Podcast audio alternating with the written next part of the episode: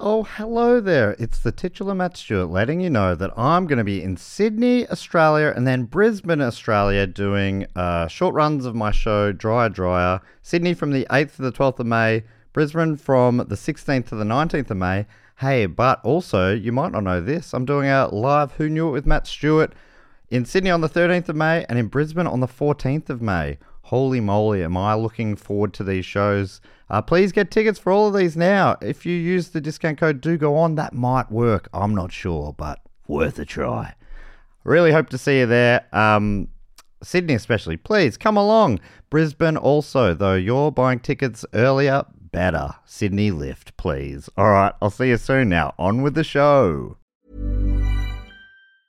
Quality sleep is essential. That's why the Sleep Number Smart Bed is designed for your ever evolving sleep needs. Need a bed that's firmer or softer on either side? Helps you sleep at a comfortable temperature? Sleep Number Smart Beds let you individualize your comfort so you sleep better together. JD Power ranks Sleep Number number 1 in customer satisfaction with mattresses purchased in-store. And now, save 50% on the Sleep Number limited edition Smart Bed for a limited time. For JD Power 2023 award information, visit jdpower.com/awards. Only at a Sleep Number store or sleepnumber.com.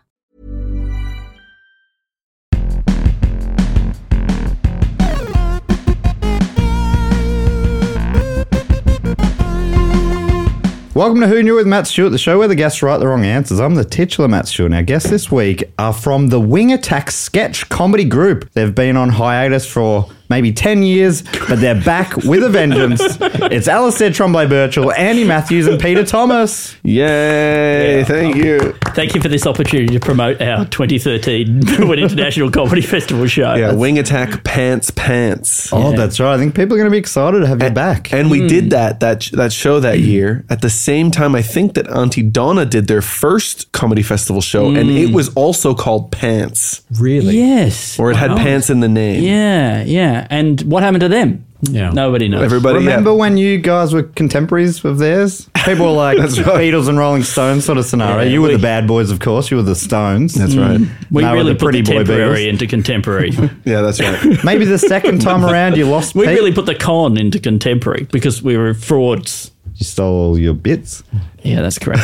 No, I, I got um, picked up on the second one actually. More like it were more like the Beatles in that way, in that I'm the Ringo to the That's right. the Pete Best that Yeah. didn't exist before. If you Exactly. follow, Yes, I do.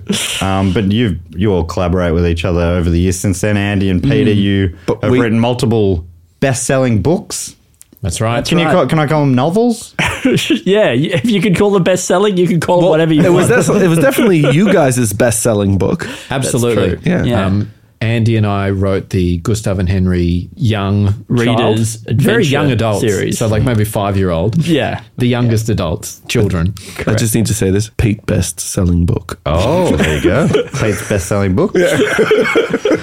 Pete, you've also you've you've uh, done a lot of great artwork, including the big mural here at Stupid Old Studios. You've uh, my other podcast, Do Go On's logos, uh, Primates logo, Two in the think tanks logos. Two in the Hmm. Think Tank's logo, Two in the Think Tank, of course, a podcast with Alistair and Andy. You Hmm. three are prolific, Synergy. with and without each other, much like. The Beatles. So this is the 50th episode. This is somewhat of a celebration. That's why I've got my three comedy idols in the room, Hmm. and uh, we're also drinking stouts as well as uh, Andy's session IPA. yeah. It says it's an ab- obsession IPA. Oh, obsession. Sorry. Oh, But then it also says session. Oh, there you go. Now you- you're not just reading the end of the word obsession, are you? No. No. Okay. I've become quite lazy with my reading. The first two letters of any word you could usually skip. if I start reading at the third letter, do, do I need to have read the first two? Will I still understand the rest of the I word? mean, with you, it's a G. With you, your name it would be Drew. yeah. Yeah. You know, with Matt, it would be Thew. Oh, with you, Thew. and also with you. yeah. With Peter, it would be Adder. Ed- Edar. Edar. Edar. Edar. You know, and Dare. with me, it would be something else. Stare. Stare. I think the, As there. th- whatever point it was has been proven Yeah. soundly. Thank God. Now, Al and Andy, you're returning guests. You've both been on some of the most loved I would even say beloved. I'm not sure the difference. Episodes. Mm-hmm. If you don't read the first two letters, it doesn't matter. So you still get it. You still get it. so you know what's going on, Peter. You're it's your first time here, and this is the way it works. I ask a relatively obscure trivia question, and our contestants have to write a convincing fake answer. I then read their answers as well as the real one, and they have to guess which one is correct. And the first question comes from listener Betsy from California, and the question is: What is a quidnunc? What is a quidnunc? Well, this is pretty obvious. And while they're writing their answers, I'll explain how the scoring works. So you get one point if your fake answer is guessed by the other contestant, and another point if you correctly guess the answer. By the way, I'm also playing as the house. I've put in two of my own fake answers for each question, and I get a point for each one of those that our guests choose. So each of us can score up to three points per round, which seems fair, but the probability actually favours me, the house. And the house always wins. Though if you've listened to previous episodes, you'll know that is nearly never the case. Anyway, our questions come from our great Patreon supporters, and if you want to submit a question, sign up on any level via patreon.com slash dogonpod, and that is linked in the show notes. I should say, if you sign up uh, via the Patreon and you're on the level that gets bonus episodes, I just recorded an, another episode of Who Knew It that's going to be up there with guests Jess Perkins and, and Dave Warnicky, and there's probably, I think there's half a dozen, maybe 10 Who Knew It episodes that are up there available uh, on the Patreon as well. If you want to hear the very first ones where I didn't really understand uh, how the show worked very well. Hear the evolution.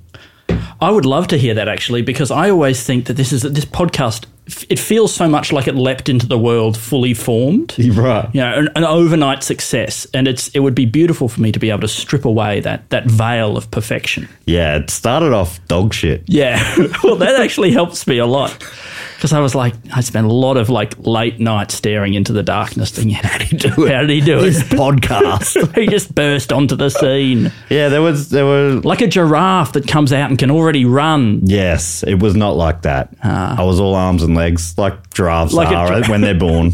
Well, the, the, they lose the arms They do. pretty soon. You almost forget that they ever had them, but it's true they had. they did have arms early on. All right, the answer in for question number one: What is a quidnunc?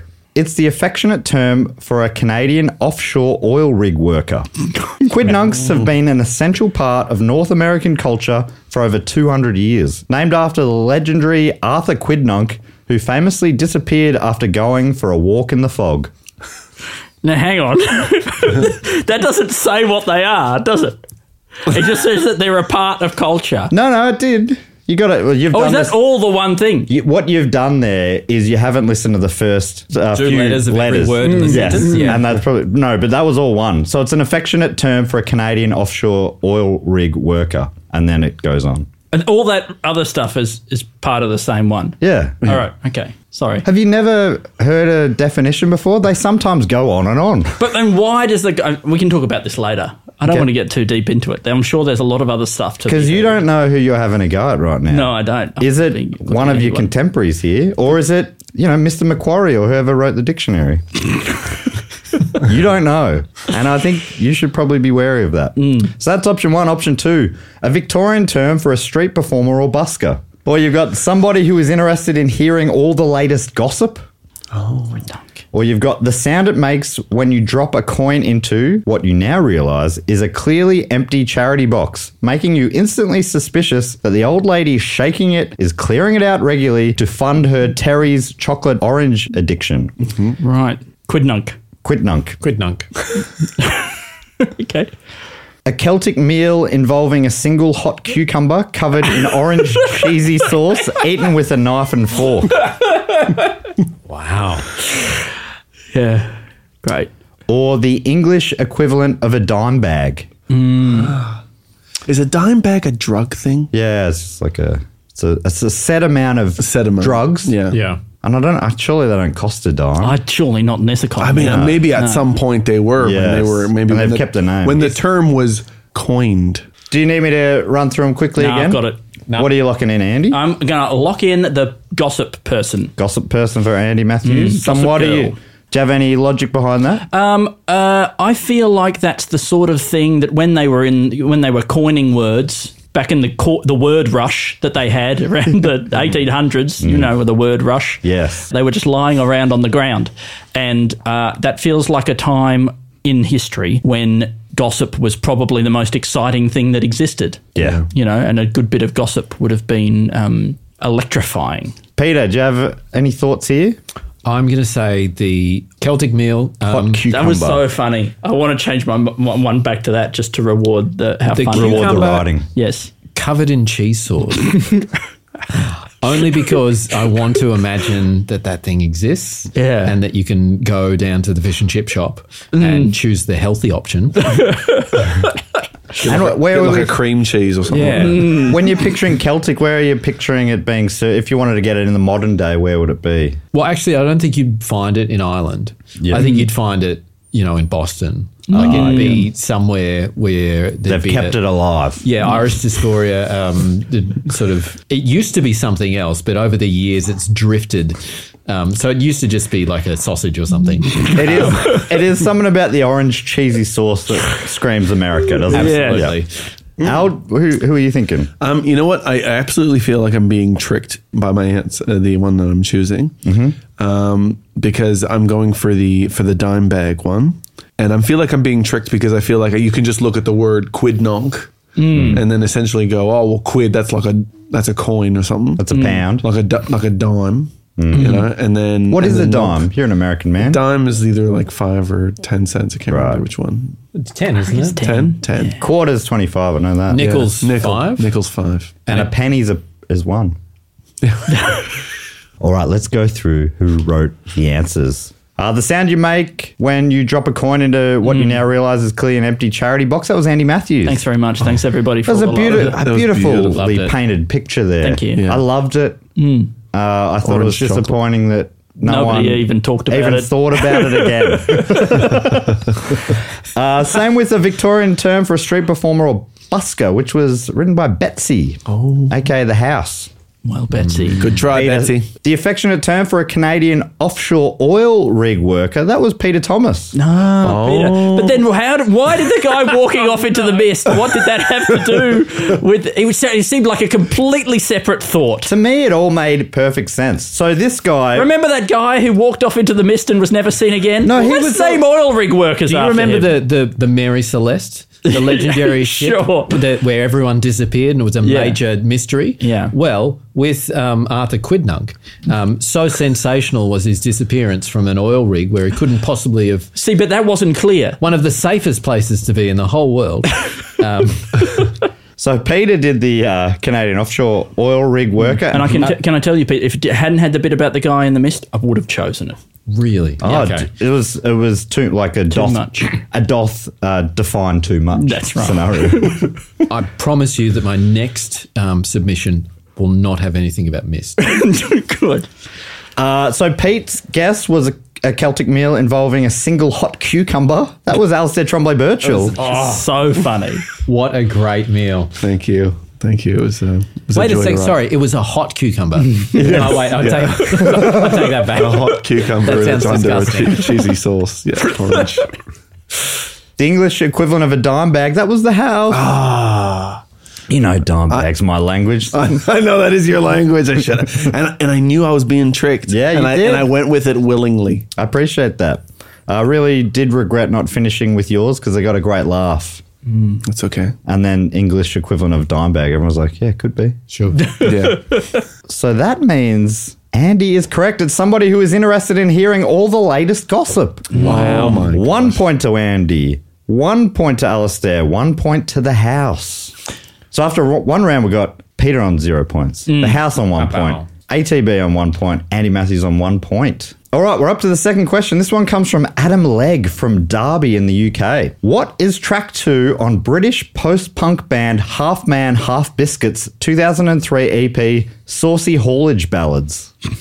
So you've just got to come up with a basically you've just got to come up with a song title for a British post-punk band whose name is Half Man Half Biscuits. While you're writing your answers, here's some more info on quidnuncs. According to Merriam-Webster, what's new? That's a question every busybody wants answered. Latin-speaking nosy parkers might have used some version of the expression quidnunc, literally translating to what now, to ask the same question. Appropriately, The earliest documented use in English of quidnunc to refer to a gossiper appeared in 1709 in Sir Richard Steele's famous periodical, The Tatler. Steele is far from the only writer to ply quidnunc in his prose.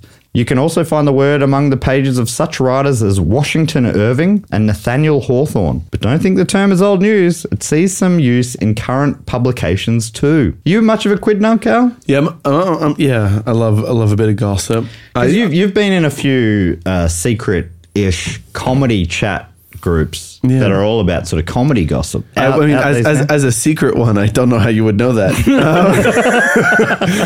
Um, Because you never mentioned it, so we assumed. exactly. So, um, but I think everybody's involved in little group chats that, Mm. um, you know, that involve, look at this fucking asshole, you know, that kind of stuff like that. And so I enjoy to, I enjoy quidnunking a little bit.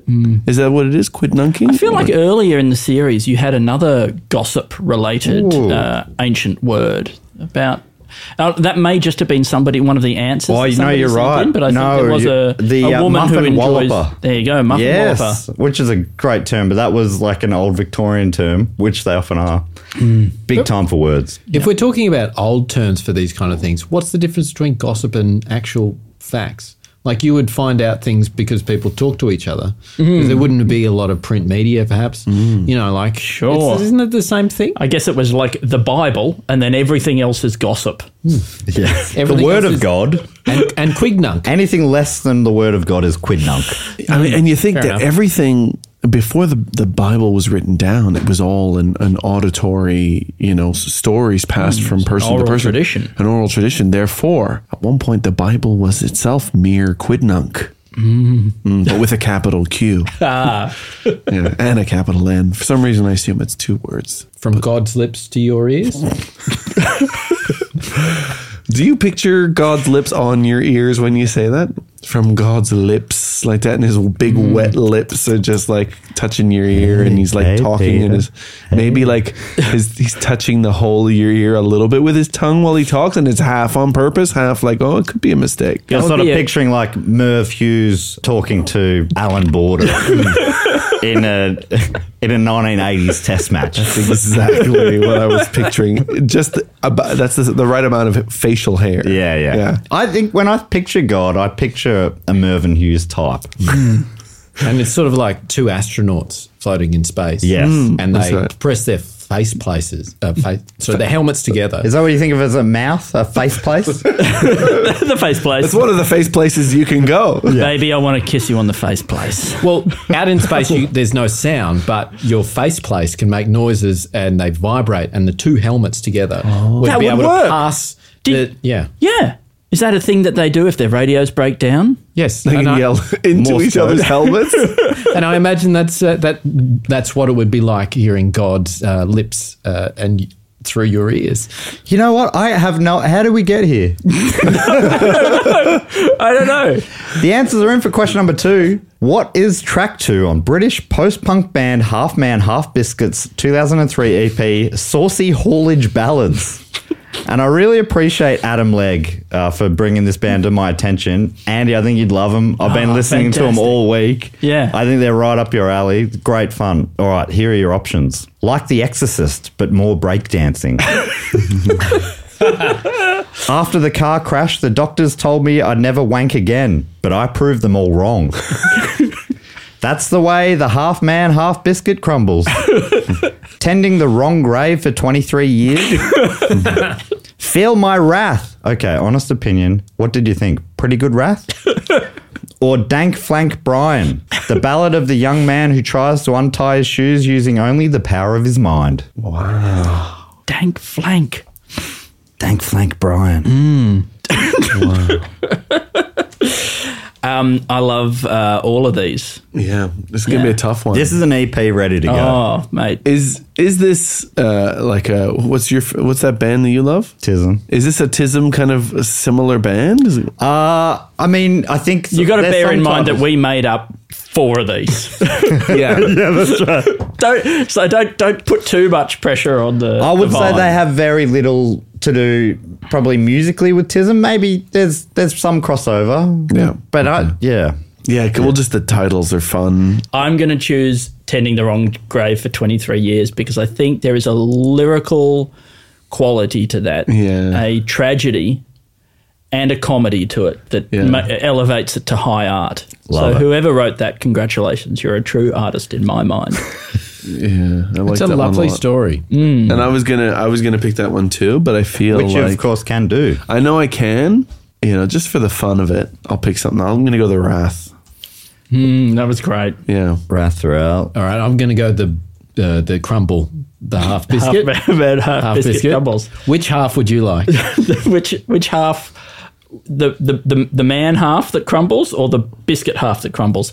I, I'd yeah. be interested to see how the man half crumbles because I don't normally associate crumbling with a, a thing that the f- uh, that flesh can do. And while it would be, I'm sure, horrific, it would be also be intriguing. you've never seen my heels. well, you have seen my heels. I gotta be honest. Do you have a Do you have a petty egg? I've seen them. I have now like a, a a mechanical device that turns on and then spins, and it's like a spinning rock. It's really interesting, isn't Mm. it? Because what it is is it's really a kind of a grinding, Mm. scraping kind of tool. grater. It's well, I'd go so far as to say it's a file, right? And in the naming process, Mm. I reckon they they've had to steer pretty hard away from that as the name. I was thinking they're just avoiding calling it a petty file. Yeah. Yeah. Sure. I don't have a petty egg. I've got a very well adjusted egg. Is that the other version of petty? Yeah. Doesn't matter. Sure, sure, sure. Doesn't matter. I couldn't think of what the opposite of that would be. Tom Petty egg and the half biscuit. Thanks so much for saving it, Peter. You're always there when I need you. All right, let's go through. I'm the wind. Yes, beneath. It's a really wins. great bad name. All right. Here's who wrote the answers. Like The Exorcist, but more breakdancing. That was written by Adam, the question writer. That was really aka funny. The Well done. House. Very good. Dank Flank Brian, the ballad of the young man who tries to untie his shoes only using the power of his mind. That was Peter. It's very good. funny. Yeah. Uh, after the car crash, the doctors told me I'd never wank again, but I proved them all wrong. That was Andy Matthews. Thank you That very was much. good. I was amazed at that. Like, I mean, they all f- seem to fit together. Like, It's a cohesive album. Yeah, exactly. Was a perfect, uh, perfect album. I really like that there were doctors like you sought a second opinion. About. I imagine Your it's- wanking days are through. It's the, Well, I'm it's- not listening to you. I'm going to go find another doctor. well, I'm sorry, but I also agree. You'll never wake again. all right, Peter went for That's the Way the Half Man, Half Biscuit Crumbles. That was written by ATB. Mm, Trombley Bombly. Thank you, Peter. hear about this grave situation. Feel My Wrath. Okay, honest opinion. What did you think? Pretty good wrath. That was written by The House, which ATB went for. That was good. I genuinely. I think you did. picked mine two in a row here, Al. I Yeah. didn't want to pick that one, remember? He wanted to pick the correct answer. Meaning that, once again, Andy Matthews correctly guessed tending the wrong grave for 23 years. I think we might have gone exactly the same as round one. Where yes, that's right. I Peter picked Al's, Mm-hmm. Al picked mine, and he picked the correct one. All right, we're up to question three. Whoa. This one comes from Danielle and Adam Osborne. And I love a, a I love when a couple comes together to write a question. They're from Emsworth in the UK, and I th- also think that they're as a couple uh, fungi experts because all they they've written a bunch of questions that are all fungus related. Well, you know, a lot of fungi experts pronounce it fungi. Oh well, Mm. When, when I listened to a, f- a f- an, ex, uh, an episode of a podcast on, with fun, fungus experts, they all said yes. they all went yes, and, and this kind of fungi. And you go, Oh. you guys can't do that. You can't be an expert and then change Mm. the pronunciation of things. And I think a lot of scientists change the pronunciation of things to stop you from being able That's to make the joke. gatekeeper stuff. I It's reckon. Mm. gatekeeper stuff. So I hope you know if they're in communicado with you. Yeah. yeah. You know, you go, hey, just on the download, you guys fungi people. Yeah. Well, I mean, I, I reckon they'll be listening, so you can ask them directly right now. Hey, just on the download, you guys fungi people, because if you are, quit it. I just I want to know more about the podcast that Al's listening to. While That was he's in our doing the time. dishes. It was in our time on fungus, funguses, brand. Fun- fungi. fungus. Sorry, what, Fun- about what? Well, they, they say they say fungus, but then they say fungi. You go, come on. It's got to can't be have to it kill the both fungi ways. joke. yeah, Anyway, Danielle and Adam asked the question which one of these is a type of edible fungi or fungi? So you got to come up with a, an edible fungi or fungi name. While you're writing your answers, I'll let the audience know a bit more about this tune, or at least let me read the first few verses of the song. A mistake has been made. It's a fact they can't hide. Though I'm partly to blame, it cannot be denied. There ain't no use defending. It seems I've been tending the wrong grave for 23 years. A letter dropped onto my doormat one day, and I thought, I'll ignore that, it might go away. And I took up my shears to the place where for years I presumed my sweet darling had lain. Curse those in charge of plots. Curse those forget me nots. I've been sharing my innermost thoughts with an Edward McRae. I'm inconsolable and at times uncontrollable. Ah, but you wouldn't know because she's 200 meters away. That's great. Another fact that um, I, I don't think I noted down, but luckily I've got a mind like a steel trap. Adam Legg wrote that they were once booked to do this big uh, music show, live music show, and they said we can't. Our small time local soccer club, football club, is playing that night, and the TV. It was like Channel Four, one of the big stations. Like, we'll helicopter you f- fr- to and from the game, and they're like, no, we can't be distracted from the game. I mean, that's real integrity. That's the real kind of bloody minded. I don't care how much this sets me back. I'm Yeah. going to make this meaningless stand. it isn't. It's so funny. Yeah. All right, the answers are in. Oh my god. Here is question number three. Which of these is a type of edible fungi? Hairy bittercross, the nutty mud slurper, chicken of the woods, big boy fingers, the crouching, crying grandma, or hopeless Nigel. Hopeless Nigel sounds delicious. Now, I the I'm always a little bit nervous that certain guests with certain sets of skills will know answers, and in this case, I'm like, there's a good chance Andy, an, a known forager, Yeah. could know the name of this edible fungi. I don't. I don't forage. you don't forage. no. A known forager doesn't even Yeah, forage. it's incredible, isn't it? Oh, sorry, I'm thinking hard rubbish forager. Yeah. That's correct. Andy likes garbage. Nothing grown in nature. oh yeah. Oh, I've probably picked up a few mattresses that have got a few mushrooms growing on them. Yeah. Andy's probably breathed in a few spores in his day. There's plenty of um, pine trees out your way. There are, and there you can get the saffron milk cap, and you can get the uh, slippery jacks around our jacks. place. Oh my god, that was do a- not- that was they asked that question. The slippery The jack. slippery jack. That was this couple asked that Really, question. we had them growing on our property. So look, Wow. maybe I know more about mushroom foraging than I, I knew. than I care mean, to I let on. know more about you than you do, I'm going to say the big man's fingers, big man, big boy fingers. big boy fingers. Locking that in for because a Andy lot of Matthews. mushrooms un- seems like they're named after the, and they all look a bit like that, don't And they? a big boy fingers. That sounds like something you want to put in your mouth. Does edible? I mean, Similar, like in ban- in the banana world, there's lady fingers. Oh yeah, that's true. Mm-hmm. Yeah. I'm going to say the uh, the Nigel. Hopeless Nigel, hopeless It's Nigel. Pete. You're, I reckon this is the first time I've ever had where you have not asked for a repeat of the. oh, we're very present. No, You're- no, you're no. very I, I present. can say with uh, with confidence that that's just the only look at- one I remember. the final one. that's right. I'm gonna go for chicken of the woods. Chicken of That's- the woods. I mean, that's very good. People love to name a- a food after, chicken. what it would be if it was a chicken. Yeah.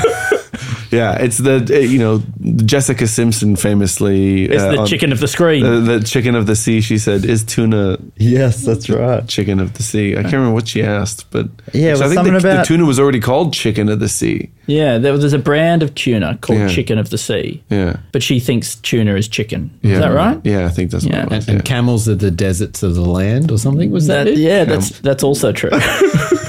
Ships in the desert. Uh, This is her quote. Is this chicken that I have or is this fish? She said, I know it's tuna, but it says chicken of the sea. And then she said, Is that stupid? What is it called? Chicken by the sea or in the sea? I think this is, these are all great questions. be honest, it's a bit weird. I had some buffalo chicken before this podcast, just to Mm. peel back the curtains. Yeah. And I don't know What what, you I ate. was eating. No, Mm. Yeah. not at all. It's a fish. It was tuna. All right, let's go through who wrote the answers. Harry Bittercross. That was written by Danielle and Adam, the power Mm. fungi couple, They know what they're doing. aka the house, Funjuple. the fun jumble, the fun thruple. Hey, if I have anything to do with it. Oh, okay. Uh, the nutty muddle slurper. Is that what I said before? The the nutty mud slurper. Yeah, that's auto corrected to something else. The nutty mud slurper, that was Alistair Tremblay Birchall. Is that what you wrote? yeah, I think so. Something like that. Pretty good. Thanks. No, it was the nutty muddle slurper, but I didn't say it right before. It's okay. I probably cost you a point. Oh, mate. You, I was, would Do you have want a got so pity many, point? Hey? Would you like a pity point? Eh? I don't, for that? actually, I don't need your pity Okay. points. Pete Pete would have chosen that if you'd got that right. Oh, I, That's what I would, mean. I would take your PD points. Peter, would you have chosen that if I got it right? If it was the last one, absolutely. So you, there's a pity point up for grabs no, if it's you okay. want. I'm okay. All right, then we have the crouching, crying grandma. Andy Matthews wrote that one. Thank you. Which I think is good. fantastic as Yeah. well. Hopeless Nigel, which Pete went for because it was last. That was the house. Ah, Nigel's one of my favourite names. It's right up there with Greg and Gary. It's probably my only favourite name that's not a G name. Mm. Really? Love Greg, all and all variations of, Mm. like my godfather's name, Gregan, which is probably the best. I think that's the superior Greg. Uh, I really. I think that's. I'd take that over Gregory I any day bet your of the parents week. didn't even know him. They just went through the phone book and found a guy called Gregan and thought Gregan. that's the one. Gregan, yeah. What about Gregor? Just Gregor. Gregor's number two, then Yeah. Gregory, I guess. yeah. Greg, Greg. or what? Yeah, I mean Gregor sounds like you hadn't finished choosing the name. But No, yeah, Gregan's the same. Gregan, Gregan, you Chris, know, Br- Tim. Bruce, Greg, Greg and Sarah. Phil. Greg and Phil. Oh, they were a big, yeah. Breakfast radio team. Greg and Phil. All right, then we had Big Boy Fingers, which Andy went for. That was Peter Oh, Thomas. Peter's on the board. Yes. Debut You points. sucked me in with those big boy fingers. you are you you're weak for those big boy fingers, Oh, aren't you? I, I have a soft spot. Can you picture what they look like? Yeah, I really can. They have fingernails and they're a little bit bent. And that means Alistair was right. It's chicken of the woods. Hello. So one point to the house, one point to Peter, and one point to Alistair Trombley Birchall. Can you believe it? Meaning after three rounds, Peter's on one point, Andy's on two points, but out in front on three points, it's Alistair Trombley Birchall in the house. Man, this is time for me to get cocky, I think. I'm definitely going to win this. It's crazy because I really felt like I was winning. Yeah, you were. It's so messed up. You were pretty close. You were winning equal first with everybody else. All right, question number four now. This one comes from friend of the show and previous guest, David Astle from ABC Radio. And his question is The first mini golf course is thought to be the one built at St Andrews Golf Course in 1867. What was the reason it was built? The first mini golf course is thought to be the one built at St Andrews Golf Course in 1867. What was the reason it was built? While you're writing your answers, here's a little more info about these mushrooms. According to Danielle and Adam, chicken of the woods is a fairly common mushroom in the UK with a solid meaty texture and a chicken flavour to some. It can be used as a chicken substitute as it tastes great in stir fries, casseroles, barbecued, or grilled. Man, my mouth is watering. I freaking love a mushroom. You're a big mushroom head. I love mu- I love a cooked mushroom especially. yeah. I mean, you know, who's who's eating raw mushrooms? I know people who love raw mushrooms, and Yeah. I'll have them in a sandwich occasionally. But cooked mushrooms, where they just get juicy You and just they talking about- soak it up. You're talking about those little button mushrooms. Oh, the people yeah. eat that raw. Yeah, yeah, Would you get it like eat a, just like a can of champignons? yeah. Can of champignons to see a blockbuster film. Yeah. I know others are popping corn. I'm popping shrooms. Yeah. Danielle and Adam finished by saying it can be found growing in large tiers or tree trunks and stumps of deciduous trees between May and September. So next time I'm in the UK, I'm definitely going to go for a forage, as my good friend Andy Matthews would often do. Hmm. Hey, while you're still writing your answers, let's go for a quick break.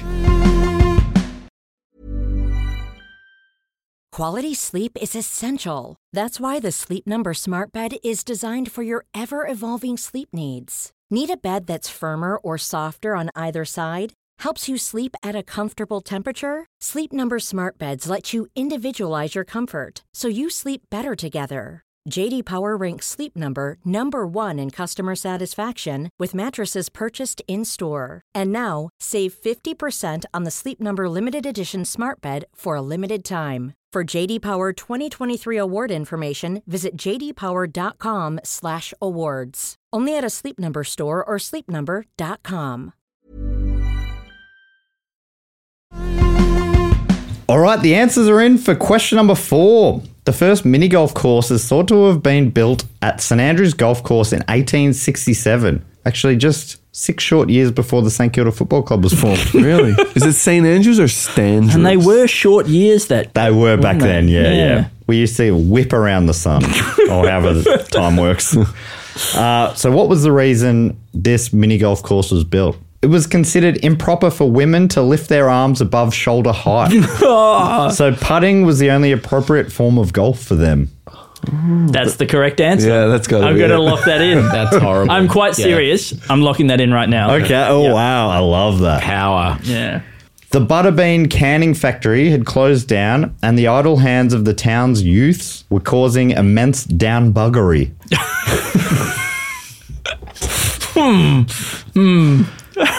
The main St Andrews golf course was closed down as it was being used for army training. 18. What would that have been? The Boer World? The Boer. The What were you? Was it? Boer. What? The Boer. 1867? 1867, yeah. Yeah. Boer World? No, I think the No, ball not was the a bit ball. later. Second Bear War. They did the second World War fir- before the first. It was, it was like BCE where the numbers All right. counted I up. thought maybe before they like counted Star down. Wars Say. Episode 3. Yes, And then that's right. yes, Lucas had it. He he had all the Boer words planned out. planned out before. Yeah, okay. The Belfour. Uh, It is. It's got to be the greatest of the Of the war words. names, right? Yeah. Belwoa.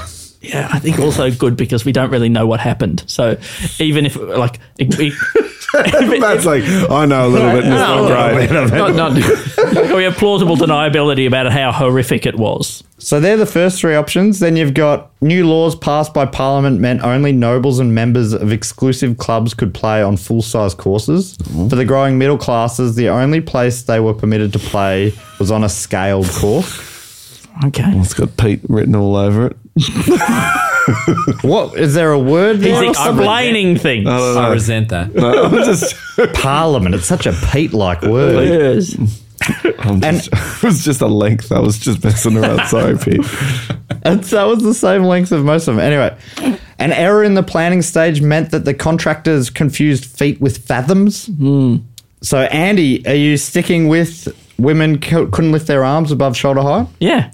Pete, what are you thinking? The last one. He has a strategy. Oh my god, I haven't read it out yet. So much like Andy and his very bold statement about the first one, I'm going all in. I think yours is, in, in some ways, even more bold, Pete. or the final option. The club's president wanted a place to leave his kids while he played on the main course. That's uh, 110%, Matt. Andy, you've locked in improper for women to lift their arms. Al, what are you thinking? I'm gonna pick the one where they got the different sizes wrong. Oh, yeah, confusing feet with fathoms. That's perfect. Locking that in for ATB. All right, here's who wrote the answers. The Butterbean Canning Factory had been closed down, and the youths were causing immense downbuggery. That was ATB. Down Now, what does buggery. that mean? I was I was really regretting my early decision until I heard the word down buggery. Like, no, Alistair's had his hands all over this. What? You heard? I'm just like I mean I don't even know what down buggery means. I've never heard. What does that mean? I don't oh, know. You just said. yeah, I mean, I just I tried to create English sounding, you know, like something that you would that you would say in England. It sounds a lot worse than buggery. Yeah. So your fatal flaw there was forgetting St Andrews is in Scotland, You're right. God damn it! I'm, it's really embarrassing. and you were born in Scotland, so In Aberdeen. that's a Dane real kick in Buggery. the teeth. should have been doing buggery. The main St Andrews golf course was closed down as it was being used for army training. That was the house. That was a beautiful answer. one. New laws passed by Parliament meant only nobles and members of exclusive clubs could play on full size courses. That was Peter. I thought it was fantastic. Is that the one that Yeah. Al picked? Really coherent. Uh, no, I think I picked No. a different one where The they, one- they got the size. si- size the one of that the Al house. picked was where they confused feet with fathoms, which was written by Andy Matthews, Oh my gosh! which is the kind of point that Andy's been craving all along. I have, although I was hoping it would be one of the funny ones, but it really got nothing. But Andy, you still got a big one. Thank you A very big much. one point. Good job. Thank you. Of course, that would never happen because fathoms is, of course, a nautical measurement. Oh, you should have said furlongs. I should have. I was looking for a word that started with F, and that would have been perfect. Uh, the president of the course wanted a place to leave his kids while he played on the main course. Peter picked that. That was the house. No, no. Which means that Andy Matthews, your instinct was correct. It was considered improper for women to lift their arms above shoulder height, so putting was the only appropriate form of golf for them. I knew it. I knew it, and that, that's because You that's knew a it. value that I still hold. Who did who did you, who did you knew it with? Alistair Trombley Birchall and my good friend Peter Thomas. Fantastic. So that means after four rounds, here is the score. Peter is on one point. Alistair Tremblay Birchall is on three points. but out in front, it's Andy and the house on four points each. It's good to be here. What? it's what I would call truly anyone's game. Truly. That's staying in. All right. Three questions to go. Here's question number five. God. This one comes from Lucky Twos from Sydney's Neutral Bay. Hi, Lucky.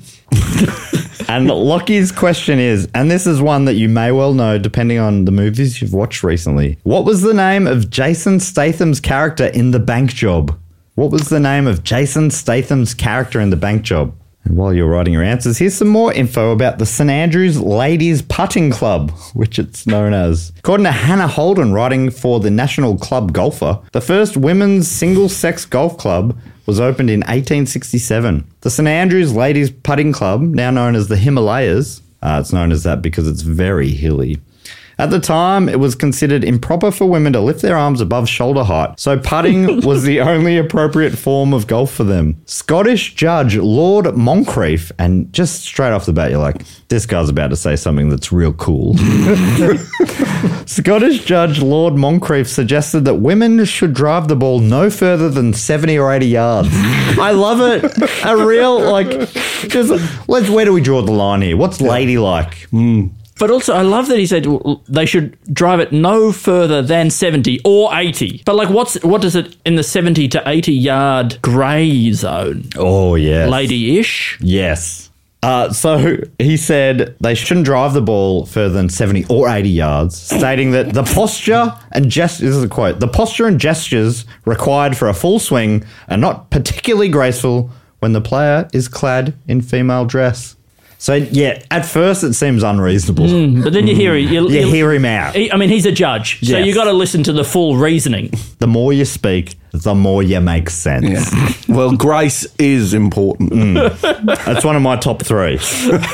But look, couldn't he just be an advocate for non-gendered dressing? I mean, what he's really saying is Yes. Mm. the the clothing that women are expected to wear at Actually the time quite is progressive. actually quite constraining. Yes, and so stops what he's them saying- Mm. from doing for stops them from one playing golf properly, and that what we really should be doing is not adhering to gender stereotypes uh, for for dress, especially in this case for sport. So what you're saying is that Judge Lord Moncrief is what a feminist looks like. That's exactly what I'm yeah, saying. I agree. And he makes and no I'll lock apologies that in for that that. answer, actually, if it's okay for the next round. I can't find any apologies that he's made for that. He never apologized. So therefore, he makes no apologies for that. I think he's actually a feminist icon. Yeah. I have him on, on all my feminist iconography. Yes. There, there's a picture Scottish of him- judge Lord Moncrief. I put him up there with. Well, who's your favourite feminist icon? Uh, let's see. Uh, Lizzo? She's Yeah? one of the top ones currently. Yes. Yeah. Absolutely. I, don't, I haven't been checking the news, but I think she's still number one. Yeah, she's up there. Who's your favourite feminist icon? Let's say um, uh, Ruth Bader Ginsburg. okay. Yeah. I think as four men doing a podcast, there's no one in a better position to make this call. Andy, for you? I think it's right that we should be put on the spot like this. And, Mm. and because you're willing to do this, actually, I'm going to say you, Matt Stewart, you're my number one feminist icon because you're willing to hold men to account. okay, Andy, I really And I appreciate haven't seen that. any women in here tonight willing to do that. no. And Andy, I love that you said it because I agree. Oh, so you are also. I'm your also my favourite I was feminist gonna pick icon. me. Anyway, And you, you only strengthened my resolve to do so. Uh, no, I, I am the one who's, I'm saying, lean in, Matt. Mm-hmm. Take up space and let the people know. Yes, you are a feminist icon. Yes. I'm probably, I am honestly one of the biggest feminists I know. I tell women to lean in all the time. All right, so the answers are in. Speaking of feminist icons, here's question number five. What was the name of Jason Statham's character in The Bank Job? Here are your options Terry Leather, Oh, It's really good. Jason Statement, Derek Deep Dish, Hartley Bing Fingers McGrubbins Jr., Finger. Vault Check Draw, or Chris. Okay. Okay, so it's possible that these were all. Well, I haven't seen his whole discography, but or Oh, look, filmography. he's been the transporter. Um, was he Agent 57? No, is that someone else? Uh, he was the mechanic. The mechanic? he was the guy whose heart couldn't stop. Or The crank. something. The crank. Hmm. He was Christmas at the cranks, The crank anchors. if I remember correctly. the New York Crankies. That was him, I think. Mr. Cranky, the Christmas poo? I think he was Mr. Cranky's p- Christmas poo as well. Yeah, he's done a lot of things. Hmm. Yeah. And he doesn't get a lot of respect for it, but he has Now, actually let's done think a- about quite a this. bit. Hmm. It's called J- uh, Jason's Statement. It sounded silly when we heard it. Yeah. But if you remember, the movie is called The Bank Job, Yes. right? And banks release statements, Mm-hmm. bank Oh my statements.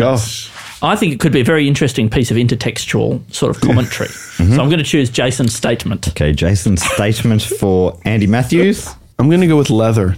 Leatherman. Terry Leather. Terry, Le- Terry Leather. Terry Lever. Terry Lever. Hello, I'm Terry Lever. Do you want me to try it in Yeah, can you do all the voices? Okay. Mm-hmm. But I'll lock that in uh, temporarily. No, no, Because this yeah, might yeah. change your answer. Of course it will, but And I'll do it like he did in the Meg, where he says, Hello, I'm the Meg. I haven't seen it, but I think that's what he says. Hello, I'm Terry Lever. Hello, I'm Jason Statement. Hello, I'm Derek Deep Dish. Hello, I'm Hartley Bing Fingers McGrubbins Jr. Hello, I'm Vault Check Draw. Hello, I'm Chris. That's actually really good. yeah. Wow. I don't really know if helps. it's what he sounds like, but I've now forgotten what he sounds like as a result of that. My brain. Oh, has no, been I think completely that's reset. spot on, actually. Perfect. to get me in the note of it, I realized a while ago Hmm. isn't even it's someone responding to him because my favorite quote of his isn't even his, where he goes, he says something like, "You want sugar?" To flat top or brick top Yeah. in Says, "I'm sweet enough." He says, "No thanks, Turkish. I'm sweet enough." Yeah. but that's not even him. I realised that I chose maybe a bit hastily because statement is a bit bank thing, but so is a check draw. oh yes, Oh, I'm going to say that one then. I'm going to say Terry check draw, Terry. Ch- um, Vault check. Vault draw. check draw. vault check draw. It's not even the last one. Andy. No. Yeah, Chris was the final one. You sure you don't want to lock in Chris? Uh, I bet it's. no, I'm Chris. changing my mind. I'm going to say the same one that Andy did because that's my. You're doing pretty well so far. Jason's statement. Are you sure? this is the time you want to trial this bold new strategy. What? Okay, what did Al say? Al said Terry Lever. Terry Lever. You going with Terry Lever? to go with Terry Lever. All right, locking in Terry Leather for Peter Thomas. New toilet. oh, Terry. I think it, I don't know if they actually say it, but I, me and Dave Warnocky love riffing Cockney ish. you shut your lid, you toilet. I don't know if they talk like that, but I, I, I like to Sure. think they do. Of course. Shut your lid, you toilet. Pretty good, right? Yeah, You can yeah. imagine that they Oh, would yeah. say something like that. Yeah, you shut your lid, you biro. Uh, who's got your your o- off in the mud, you pig?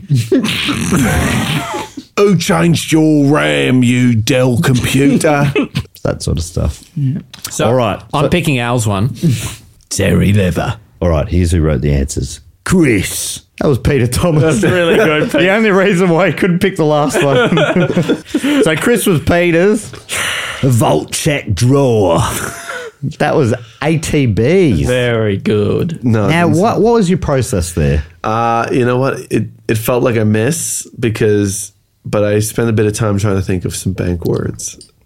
And you got three. Yeah, I got three, and then but then I didn't check drawer didn't come through in the way that I hoped. That it I would. wasn't even thinking vault in the way that you were meaning vault. I was thinking vault electric. I thought I was Ah. quite clever when I made a, the check draw connection, but it was all in there. It's all in there. Hartley Bing Fingers McGrubbins Jr. That was Andy Matthews. Ah, really thought I'd get you with that.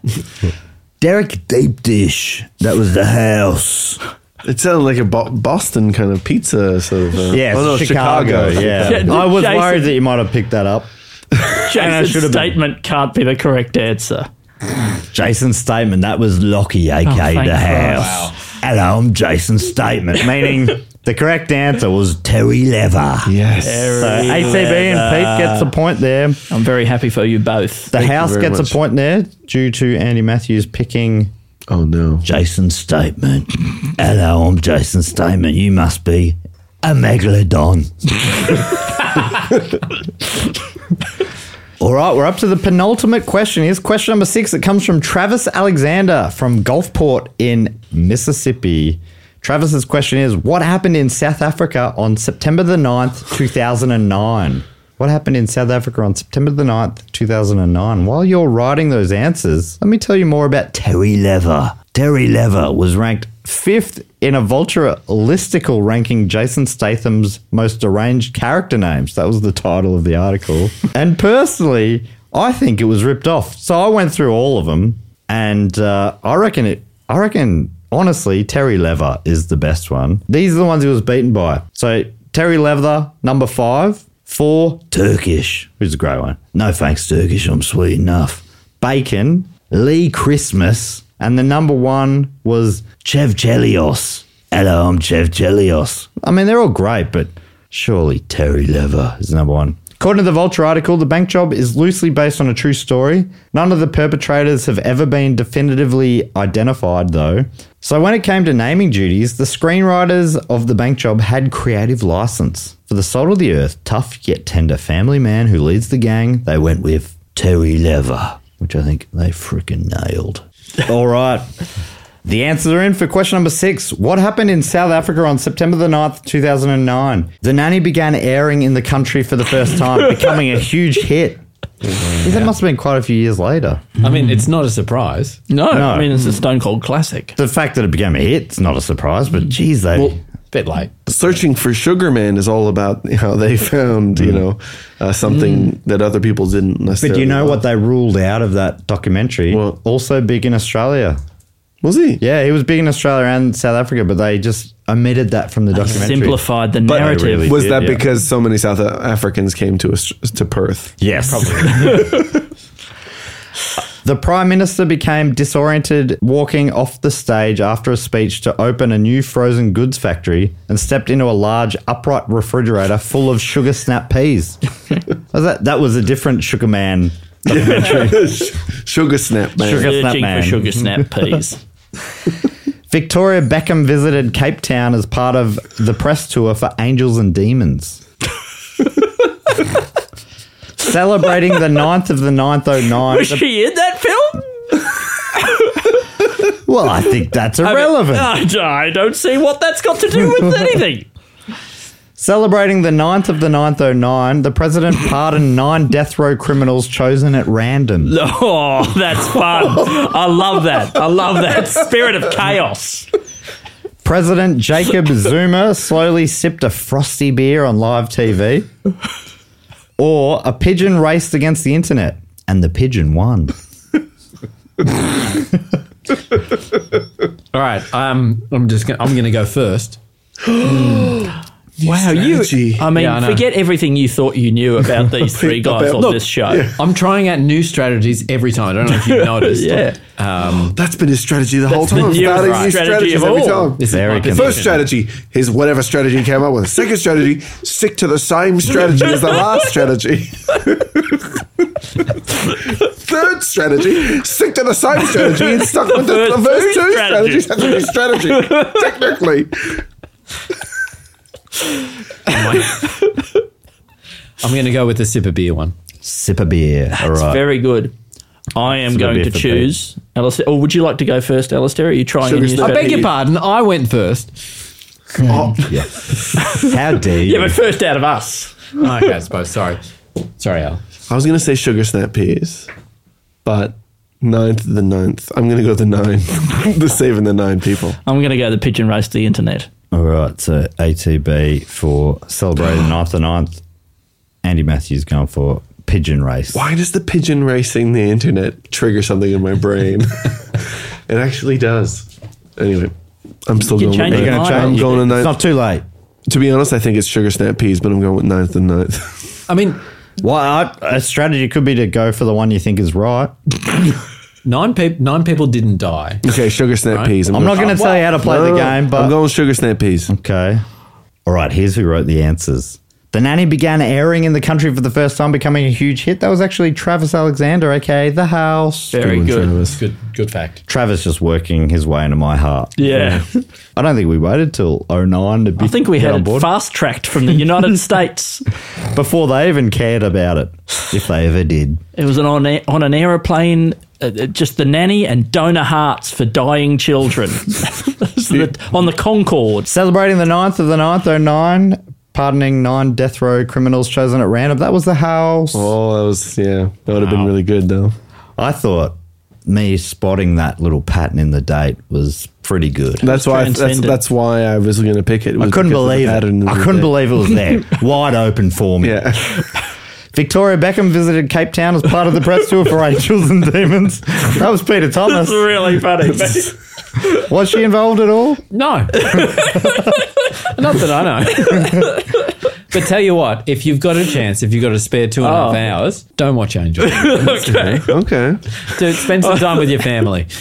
Don't know if you've got a spare two and a half million dollars, book Victoria Beckham for your next press junket. Hmm. Doesn't matter what you're selling. And if you've got a spare uh, $53 million, um, don't make eight Angels and Demons. Uh, the Prime Minister becoming disorientated, walking off the stage, landing in the sugar snap peas, etc. Al went for that. That was Andy Matthews. Oh my gosh. wow. Oh my gosh. That was great, Andy. You did really good. President Jacob Zuma slowly sipped a frosty beer on live TV. Peter went for that. That was ATB. Thank you. Thank you, Peter. Very good. Wonderful. It does seem like the sort of thing that could get broadcast Meaning the in a correct. country without a functioning democracy. Do they not have one of them? I think they do. Yeah, I think they. The wild thing about that is, I'm pretty sure they're ruled by presidents. I was almost going to correct prime minister to president. Maybe they have both. Some coun some countries do, don't I think I wrote president. No, but Yeah. in mine, I believe I said prime the minister. one you guessed said prime minister. Oh, did it? Fuck, I wouldn't know. I, I mean, looked I actually looked up. Yeah, I looked up what year Angels and Demons came out. and It was 2009. So you guys really need to lift your I game. think I actually met you three in 09. really. I definitely met Al and Andy in 09, and I'm pretty sure I would have met because you were living with Andy at the time, I reckon. Probably. Yeah. Wow. Huh, Ah, fun fact. I wonder if it happened on 0909. Imagine. Is that you, Jason Statham? We can probably find that out. Imagine. Imagine Oh that. 09, 09, 09. well, well, well. that means the correct answer is a pigeon raced against the internet, and the pigeon won. So two points for Andy and one point for ATB that round. Meaning with Did one. you remember this event? No, no, not at all. But it seemed like the sort of thing that somebody would have done as a stunt to prove that the internet was slow. Oh my God, So that you're is- like you put a USB on a Oh my chicken, God. up a chicken's butthole. Yes. and then you yes, That's I'm exactly correct right. word for word. Apart so from the far. butthole. Yeah, and then you have it fly across the city to transport a certain number of gigabytes. Yes, that is exactly what happened. Uh, so score update with one round to go. Peter's on two points. ATB in the house on five points, but out in front now on six points is Andy Matthews. Okay, here we But go. uh, leading into the final round, Show off. it's uh, triple points. Holy meaning moly. It is truly anyone's game. Peter, that's right. You are still within an absolute sniff here. You could get nine points in this final round, leaping to the front. Here's the final question. We always finish with a movie synopsis question. And the final question this week comes from Joff from Colac. What is the synopsis of the film Chicken Park? What is the synopsis of the film Chicken Park? While your answers are being written, here's some more information about the pigeon race. According to the BBC, they wrote an article at the time, quote, a Durban IT company pitted an 11 month old bird armed with a 4 gigabyte memory stick against the ADSL service from the country's biggest web firm, Telcom. The idea for the race came when a member of staff at Unlimited IT complained about the speed of data transmission on ADSL. He said it would be faster by carrier pigeon. Quote, we renown ourselves on being innovative, so we decided to test that statement. Unlimited's Kevin Rolfe told the Beeld newspaper. Winston the Pigeon took off from Unlimited IT's call centre in the town of Howick to deliver the memory stick to the firm's office in Durban. According to Winston's website, there were strict rules in place to ensure he had no unfair advantage. Bit of fun here, including birdseed must not have any performance enhancing seeds within. The firm said Winston took one hour and eight minutes to fly between the offices, and the data took another hour to upload onto their system. Mr. Rolfe said that the ADSL transmission of the same data size was about 4% complete at the same time. So the pigeon frickin' smashed it. Hundreds of South Africans followed the race on social networking sites, Facebook and Twitter. Winston is over the moon, Mr. Rolfe said. He's happy to be back at the office and is now just chillin' with his friends. Meanwhile, Telcom defensively said it could not be blamed for the slow broadband services at the Durban based company, saying, Several recommendations have in the past been made to the customer, but none of these have to date been accepted. That was from Telcom's Troy Hector. All right. All right. All right. Answering for the final question. What is the synopsis of the film Chicken Park? While collecting eggs from her coop, Esther has the arteries in her legs pierced by her vicious chickens, causing her to fall and begin bleeding out. Can she commando crawl out the gate and let the hungry fox in to stop those hangry hens, or will she be pecked into peril? Wow. So that's a feature length film? Wow. Yeah. Yeah, sure. I think it might have love been, maybe it Hmm. was Mumblecore. People don't understand that genre. A fictional biography where the life of Peter Brinksworth and his family, who become overnight millionaires after his chicken salt invention, takes over fish and chip shops across Australia. Throughout the film, Peter must avoid the mafia, who are trying to eradicate chicken salt, seeing it as a threat to traditional meals. Sorry, the mafia. The mafia, or the mafia, would you say? no, does the No, no. I, existence I, now I know what you're talking Okay. about. Thank you. of- does the speaking my existence of language. chicken salt imply the existence of chicken pepper? At the Chicken Park Hotel, an old man sits in the foyer, struggling to break the crust on his creme brulee. While around him, we see vignettes of the eccentric residents engaging in affairs and intrigue. The film was described by Roger Ebert as almost unbearably French. Not quite, though. yeah. An Italian parody of Jurassic Park, in which a disgraced fighting cock breeder, Vladimiro's chicken, is stolen while he is in the Dominican Republic for a cockfight. He immediately begins trying to get it back. During his search, he discovers a secret compound where a mad scientist wants to use the breeder's best rooster to create the perfect race of genetically modified giant chickens. Sure. Yeah. So cool. A deep dive documentary where six vegan activists go undercover to infiltrate two of America's largest breeding farms that supply a majority of the birds used at KFC, Chick fil A, and Popeyes. Hoping to uncover severe animal cruelty, the group are surprised to find that the farmers have been abiding by the Animal Welfare Act and providing the chickens with a safe and enjoyable environment to grow up in. I love that they still put it out. Yeah. and and the food is delicious, by the way. They a shock to discover. it's healthy and tasty. It was weird. It was funded by Chick fil A. It's strange, Yeah. but yeah. Well, finally, set post Berlin wall fall in St. Petersburg, Chicken Park is the story of two Beatles obsessed sisters creating an American fried chicken themed dentistry practice.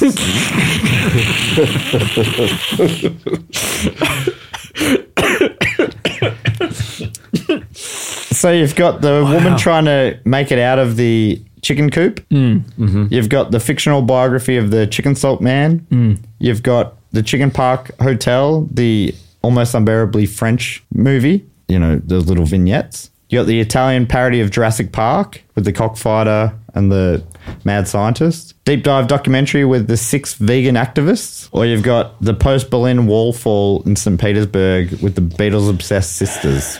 Ay, ay, ay, ay, ay. I mean, I feel these are all insane. And I feel that there are only two possibilities, I love that. maybe, amongst all of it. And I have to choose between them. I love what can you do you want to rule go down to the two or would I that be giving think too it- much away? I'm going to choose the um, Jurassic Park parody. All right, locking that in for Andy. Andy, what's the other one that's viable so that I can pick it? I'm not going to tell you. All right. Well, then I'm also going to pick the Jurassic Park parody. Wow. Is playing a very safe game, very close to his chest. But does that mean that if I am right, Yeah, it means that uh, he can't beat you. Nothing can't changes. beat me. But What do you, think, Pete? can't beat me? Unless, Right. Well, unless Unless Pete picks mine. unless, unless Pete, Pete goes picks yours, first. Yeah, but you're that's really right. going all in on this. I love. Wow, that's a good point. I haven't even considered that. what are you thinking, Pete? well, I'm going to choose. Um, Chris. no, uh, I'm going to choose the, uh, the the the one that Roger Ebert called um, unbearably chicken. Okay. Unbearably French. Did that French, change sorry, your- unbearably French. Very chicken themed episode today. Yeah, has it? What chicken else? of the sea, Yes. chicken of the woods, oh, that's chicken true. of the French hotel. Well, Alexei Toliopoulos once said that this is a very bird focused podcast. and I said, What are you talking about? And I feel like I don't I have said, the "What are chicken you leg to stand on. squawking about?" That's my catchphrase. what are you talking about? Look who's squawking now, I said to him. And he said, What? And I said, Don't worry about it. All right, let's go through who wrote the answers. While collecting eggs from her coop, Esther had the arteries in her leg pierced by the vicious chickens, tried to make it out, couldn't, or could she? That was Alistair Tremblay Birchall. Hello. I was tantalized by this synopsis. How are you? I mean, it's actually terrifying. I think that's one of my few fears: is having the legs in my the, the arteries in my Yeah, legs. it's severed. based off a real news story I read once. that happened to a person. Yeah, I think she person actually, ambassador. I think she may have actually passed away, but I don't know what she was called. I was about to say that Andy lives a life of few fears then, but now that I know that's true, Mm-hmm. Yeah. I'm, I'm with you, Andy. Every Now I'm waking moment. terrified, Yeah. Set post Berlin Wall fall, which is just uh, to me that was enough to pick. Beautiful but no word. one did. That was Peter Thomas. Might have lost Berlin him Wall at fall. American Wall fall. Fried Chicken themed dentistry practice. I That's when you gained me. thought it was everything, every part of that. I'm like, yes, I'm all, I'm all in here. Uh, deep dive documentary where six vegan activists go undercover. That was Joff, aka the Very house. funny. Pretty good. Joff also wrote the one about chicken salt and the mafia coming for him. Sure. Then we had so one of well, one or two of you are correct. Pete went for the one about them almost unbearably French. Yep. Oh. That was Andy Matthews. Meaning the correct answer was the Italian parody of Jurassic Park. So Andy and Al both get three points there and another three points to Andy. Won't give too much away or while I'm tabulating the scores. I've got Carry my the two. fingers crossed because I, I, I, I, I got a good feeling I got about a- this. I got a real good feeling about this. It, on IMDb, this film has got a 2.6 out of 10. Oh, wow. And a review on the website Simkey. It was hard to find much about it, so I had to go to a website called Simkey. Reads self appointed parody of Jurassic Park with the Adams family thrown in for some ill advised good measure is so screamingly unfunny and aggressively inept that it actually gets difficult to stop watching. You know that IMDb, they won't let you search for lower rankings than something like five or six. Ah, so if you're trying to sort by a certain category, you can't get to the number one. Like, wow. Hmm. Because I've been trying to find, I'm, I'm in a contest. Um, to try and find the lowest rated uh, Yeah. IMDb, which now Chicken Park really is Oh, giving well, it we an might have helped advantage. be a you out here. breakthrough. Yeah. All right. So I'm going to show you a short clip that's on Simkey from the film. It goes for about a minute and a half. It seems to be chopped out at random. Um, Sorry. The listeners will be able to hear what it's saying, but if you want to describe what you're seeing, Okay, great. So there's a man who looks like a postman, maybe in a in a forest, He's small un- wood. He's uncertain. He's Yeah. running off. It's running Oh, up to no, a wait. tree or a, He's going it's quite to an urinate. interesting. I think he looking might need tree. to relieve himself. Oh, oh, he's- yes, he's peeing. and he's on- aiming high as well.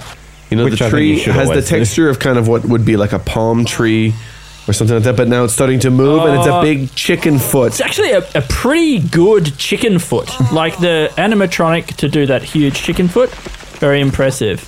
But there's a huge chicken looming over him, He took the time to shake He's his penis uh, running before away. he ran off. And now it's just footage of a chicken walking through some grass.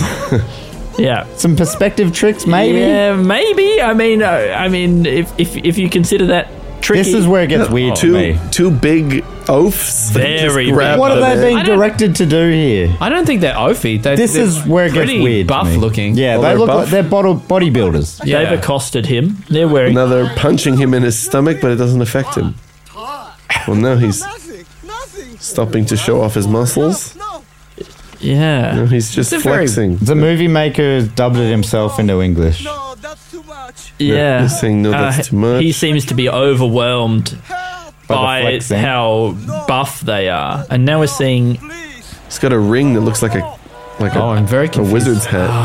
Ah, yeah. Who is This this, is the guy Richard- in Richard Attenborough. Written- Richard parody? Attenborough character, yeah. He's got a, In the jumping white out of a- safari sort of suit. Yeah, and coming out of a like a, So that- a locomotive car that has the head of a chicken at the front instead of the Is that not the and that it just ends? Yeah. That's the little bit that they decided to clip out. Sorry, sorry, that was the trailer for the film. I guess It I didn't don't know. even mention the name of the film. It was missing quite very a lot of very things. strange. Wasn't a lot to go on. Uh, but I liked it. I wanted, I, yeah, I'm intrigued. I mean, I found it almost unbearably French. Would you give it two two and a half stars? Um, yeah. Yeah. Yeah. Okay. Out of five. Sorry. Don't know what that meant. Like, do, do you know when I said there was someone mentioned the Adams family? This is the poster for it. Oh, yeah. It seems to have um, a parody of the Adams family on there. So it's very clearly a Jurassic Park parody mashed up somehow with the Adams family. Hmm. It's an odd one, yeah. Interesting. but to me, that's cinema. I don't know enough to say otherwise. All right, so final score check. And please hang around for the o- outtakes. Potentially, it will go for as long as the episode this week. So here are the scores. First timer in fourth place here on two points, Peter Thomas. Pete, Thank you so congratulations. What, what do you I- need to tell people about Pete? Apart from checking out your book with Andy, much. Well, I think that's that's number one. Um, Yeah. If you're interested in some of the things that I draw, maybe some of the podcast logos that I do, I'm currently working on a new logo, or at least an update to the Do Go On logo. Um, so Do Go On fans, you Which can- of the can you give us a hit, heads up on which of the members of the Do Go On cast has been fired from the podcast? Well, look, we're going to be taking in all of the things you like about Do Go On. Um, we're going to be changing it so it's going to feature the Do Go On uh, pentagram. Um, it's going to also feature a reoccurring character on Do Go On, um, Papa Smurf. Yes. Uh, smoking a bong. and, uh, and of course, the, the slogan for Do Go On, which is um, all class, no ass. Yeah. And, and so that's going to be a sort of banner draped over Yeah, the top, and great. there'll be some cherubs and fireworks and things like that. But, Calvin I mean, peeing. it's yeah, and Calvin will be peeing on it as well. Yeah, great. It, it, it's still in development, so I don't. Uh, you know, you can look out for that uh, maybe in the next uh, three or three to four years. in third place on five points, it's the house. Uh, if- Congratulations, House. Thank you so much. Does the House have anything to plug? well, if you want to see the house live, we're coming to Brisbane to do a Who Knew It with Matt Stewart at the Good Chat Comedy Festival at the start of September, which is what two three weeks away. Would love to see you there. Also doing a stand up show with Dave Warnocky, previous guest on this very show. Oh my gosh! Alistair was going to come too, but he decided against it. Yeah. Which brings me to in second place on eight points. It's Alistair Tremblay Birchall. Oh my gosh! Well, I should promote. Um, I do a podcast called Two in the Think Tank, and you could listen to that. And uh, fellow guest Andy Matthews is on that. Oh, wow, great. And I also released some episodes of Shusher Guided Meditations. If you want to download that podcast, If you want to be shushed to sleep. if you want to be shushed to sleep or shushed to wake, Oh, you can shush at either end of the sleep. you can shush. You can shush anybody in any uh, conscious state of consciousness. Does anyone shush on loop throughout the night so they shush at either end? Yes, some people do. Yeah. I do. Great. that means way out in front. On 12 points, the winner this week Lordy. is Andy Thank you Matthews. so much. I'd also like to take the opportunity to plug uh, Alistair's podcast too in the think tank. And let Peter's me- book. And and Peter's book. Gustav and Henry. Uh, and also, it's in, available in Spanish as uh, Gustavo Irita. Eureka. Mm-hmm. Yeah, that's right. If you're if for our Spanish listeners, yeah, you can pick up um, Gustav and Henry. You can Really? pick it up in the United States That's as well right. Ah, from Red Comet Press. It's also, That's it's still sick. called Gustav and Henry there. It is, yes. Um, despite our requests, and yeah, no, it's uh, it's all over the world. So cool. Please check it out. But that brings us to the end of the episode. Uh, hang around, like I say, for probably quite a lengthy outtake section. Uh, and is there any, anything else you need to tell people before we go? They can find you online if they search you by your names. Yeah, and you can probably, Probably still Peter find Thomas- an old uh, Wing Attack Facebook Oh, group or yeah. something that you Yeah. could join if you like. And let's bring it back. I want to see Wing Attack at Melbourne International Comedy Hmm. Festival 2025. That gives you quite a bit of time. Yeah, to no, figure we it could out. really Bit of work it out. advance notice. Yeah. Yeah, yeah. Thanks everyone for listening. Please give us a five star review or tell your friends or any of those sort of things. Spread the word. That'd be nice. No pressure. And cheers for tuning in to Who Knew with Matt Stewart. Now that you know it, I've been Matt Stewart. Goodbye. I'll see you later. Hey, you toilet.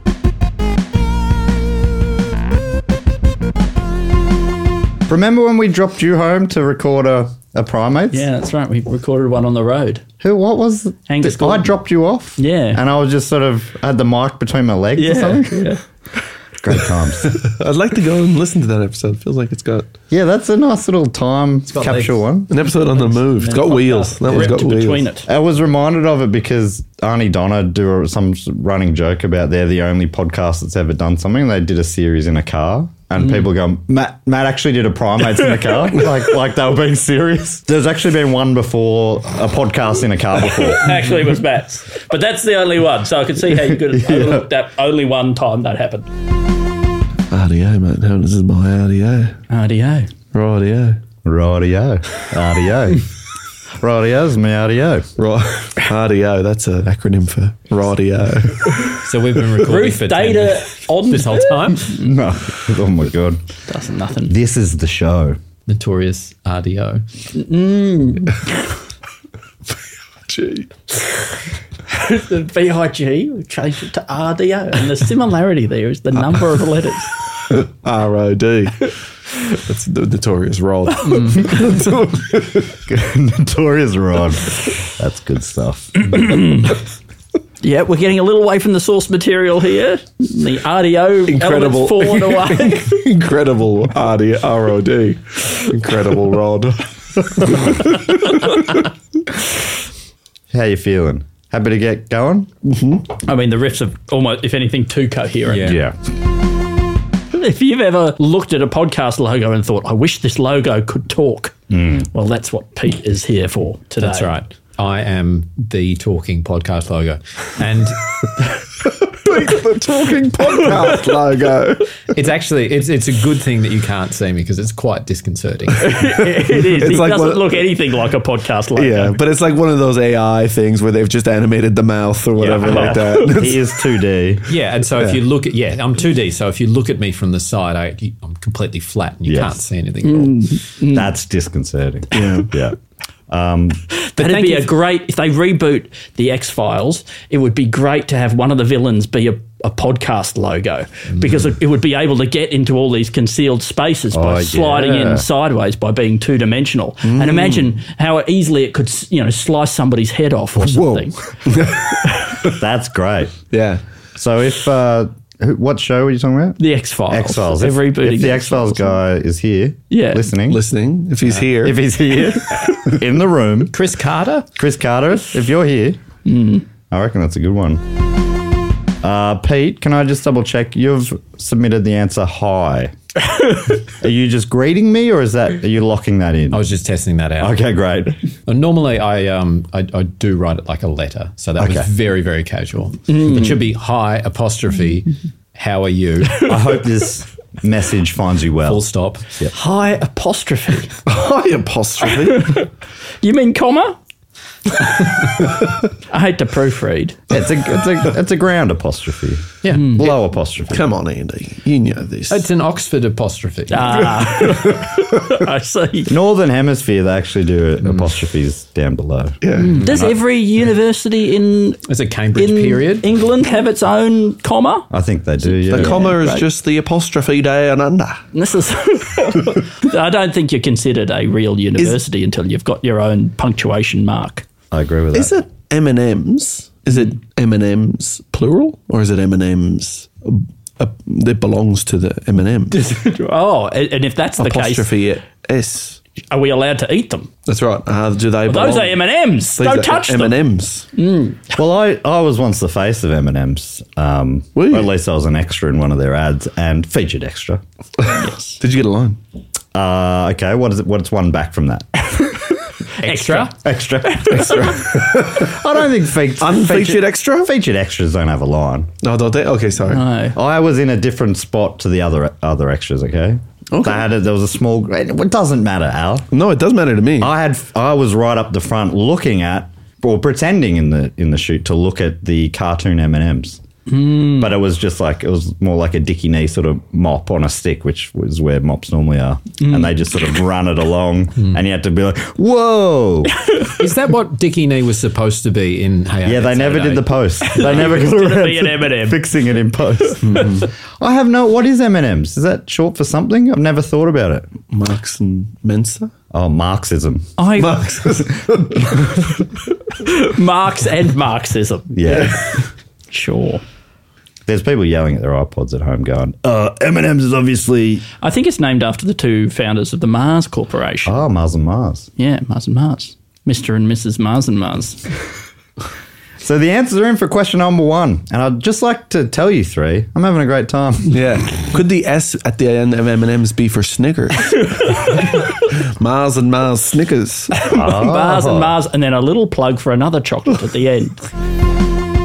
Alistair, I know you you were telling me recently, maybe on this show, Mm-hmm. that you have a backup plan for life. If money gets tough, you're going to be a street performer or quidnunker. Oh, yeah, quidnunker. Where you do one-liners with a hat out in front of you That's at always the shopping centre. That's always the thing I think about. As soon as I'm unemployed, I go, I'm going to make a big, long list of one-liners, and I'm just going to read through that. I'm going to tape it so that it goes all the way around. The piece of paper goes all the way around, and I just can keep turning it. Yes. And I'm just going to get a mic with a portable speaker that I can attach to my belt, like that, like that, and then maybe like a mic that I can wear, like a sort of a, a Britney mic like that, and I'm just going to read them, and I'm going to have a hat upside down, not upside down to the normal way a busker has it, Oh, good. but upside Because I down. was going to say that's a fatal flaw. yeah, yeah. Because Or a then coins will quidnunker. fall off of it, roll off down into the gutter. Mm. That could be part of your bit. Could be a good bit. All right, Write it Diane. on your on your Mobius strip Yeah. you've got there. I definitely, I love. I think it's one of the great markers of your generation is you know the the ha- uh, hands free mic Yeah. who you associate it with. Brittany, I think that might be the millennial. Yeah. Mm. Gen Xers will say Madonna mic, and then maybe well, I don't know what the next one is. Maybe Ariana Grande mic. They might say Ariana Grande. Maybe they say Ice. What's her name? Ice something. ISIS. ISIS. Ice Sugar. Sugar Ice. Anyway, This is such a well formed plan, Alistair. Yeah. like it feels like you've put more thought into your desperation backup plan than you have into any of your actual real life So pursuits. you think that this is the- one of the most rock solid plans I've ever had? This I mean, I very don't thi- flimsy I way don't of think me it should be getting, a plan B. I think it sounds like it's, it's gunning for plan A. in which I'm. where I I'm- think your plan, your life plans are a double A side, right? Yeah, you could flip absolutely. over what your current plan is, which is what making it as a comedy writer in the big leagues. Mm. Yeah. Hmm. You flip that over, I think much like Daddy Cool's Lil Eagle, Baby. Rock, Eagle Rock. they flipped it over and they thought it was a throwaway song, bubblegum pop song, ended up also being number one. I think you're much like they were in the 70s. and I'm also a daddy, and I'm also cool. Yeah. So I can't remember the name of that bubblegum pop song. Anyone want to help me No, out? I I'm don't about know. to It say would have that- been a great button to that bit. Would have Doesn't been. sound like two A sides to me. Well, two number one hits. Oh, okay. Yeah. Fair enough. Maybe I might be misremembering. So that's your first two options.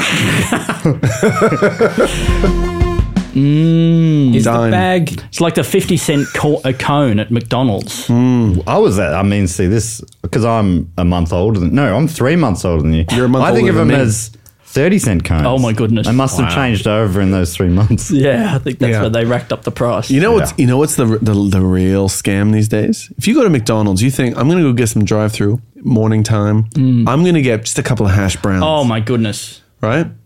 Yes. And then you go, what's a hash brown worth? Right? And you go, I remember when they were like 50 cents or, or something like that. And they're like 250 now.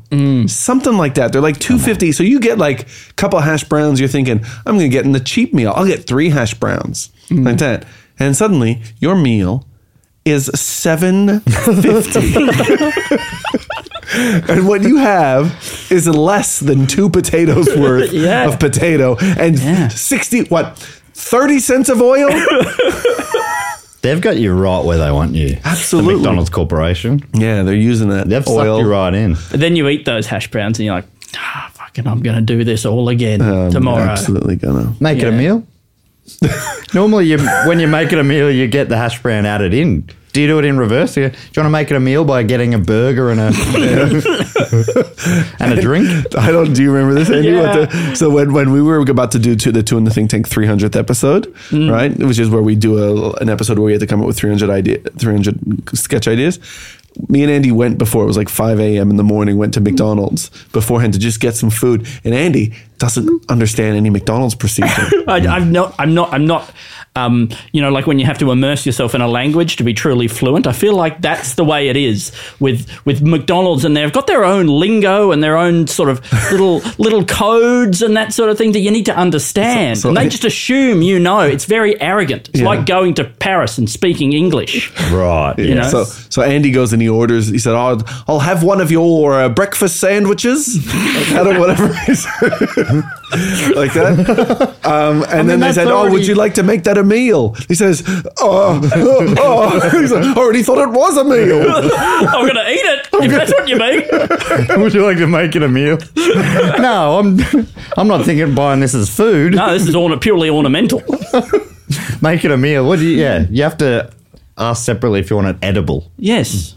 Is that what you were thinking? I, I, look, I, I, I think my brain completely froze, and it was a sheer panic because I was like, Alistair and I had very recently had a the night before. Or was it? We, we'd had a, disag- a, a, a con- confrontation about shoes on the bed. Do you remember this, Alistair? I'm- I'm- we I've were forgotten driving what it back wa- to yeah. your house, yeah. and because I was going to stay at his place the night before. Oh, right? and, and you're be like, ready early obviously, in I'll the get morning. home with my shoes on the bed. No, no, no, no. Oh. So I was driving to Alistair's place. I'm going to stay on the spare bed. And I said, I said to Alistair, are the shoes on the bed? Right? And he looked at me with, with sheer panic of like, and he was like, what? And I said, are the shoes on the bed? Oh, okay. And he was Uh-huh. just like getting more and more distressed of like, have we fundamentally lost the ability to communicate? We're about to do a 24 hour podcast. This does not bode well. And I was like, are the shoes, are the shoes on the bed? And he was just like getting more, what, what are you talking about? And it was like the last time I'd been there, um, his uh, lovely wife had been selling a whole lot of shoes and there were shoes all over the bed. Okay. But it was just like this Man, I was complete feeling breakdown. like I was losing my mind then. so I think I understood how Al felt because I'm like, what's happening? Andy really made it a meal. You know. You want to make a meal of this? Mm-hmm. I'm You want to full. make a meal of this interaction? Yeah. That could be something. Can I have that? That'd be really good. That's yours. That's yours. It's amazing how easy it is to just take the English language and destroy it, or any language, putting it all out of order, and then suddenly it doesn't compute yeah, anymore. Yeah, yeah, and and you know, and also removing any context from what you're saying so that it doesn't again mean anything. This is a perfect beer Really size good mug. mug. I think you could have invented something here, the beer mug. Beer mug. That's good. All right, so we're up to question number one. What's a what's a toonie? Ooh, loony toony? I Yeah. don't know. Well, there's loonies and there's toonies. I have no idea. Well, a loonie is a Canadian dollar. Really? because it's got the um, I think it's got the loon on it, the Oh, uh, whatever whatever the duck is on the on the Canadian dollar, Mm. and then the toonie is when they came out with the two dollar coin. I'm gonna go. I'm planning very softly to What? go to Canada for a trip next year, and I'll have to get your advice about it. yeah, yeah, I'd love to give you everything I know, which is very little, because I left when I was uh, t- uh, you know barely a teenager. Well, you've already developed the voice though, I've developed the voice a fair bit, yeah, and It's you're been you're long a time. great example of where like scientists should study your family when an accent's locked in because your younger brother's got an Aussie accent, right? Yeah, my youngest, yeah, who's like he was maybe under, he was maybe eight, or I, six. and you were 13 or something. yeah, I was thirteen, yeah. Yeah, isn't that interesting? So did Or you not. develop the Canadian accent after you moved to Australia?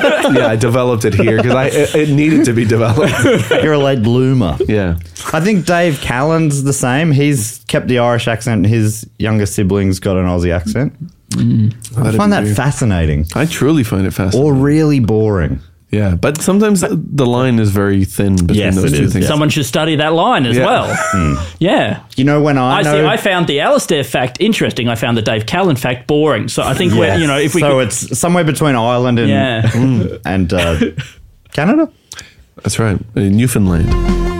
Yeah, it had a bit of a like a is it Mawson or who who's the one or Scott? Scott, yeah, Captain Oates. Oh. I learnt that from Who Lane, walked the out. Adventures of Lano I'm Woodley. just going out for a walk. I may be sometime. Yeah, and then Lanos in the I don't know if you. I'm getting mine from Red Dwarf. So you do Okay. yours. I learned mine from Lano Woodley because I got a feeling. I of got an a inkling. feeling. I got a bit of an inkling that tonight's gonna be a story One of about those me. days. One of those days. Are we the two guys? Are we the four guys? We're the four guys. We're the four guys. This is a show all about me. and me, Will I am. Oh, I used I used uh, Phil Spector to make a wall of fucks. I, mer- I, I merged the things I've learned from Phil Spector and and the Mona Museum in Hobart. the wall of vaginas mixed with the wall of sand, and I've created a wall of noisy vaginas. a, wall, a wall of queefs. this may or may not make the post credits. I don't know. wall of queefs.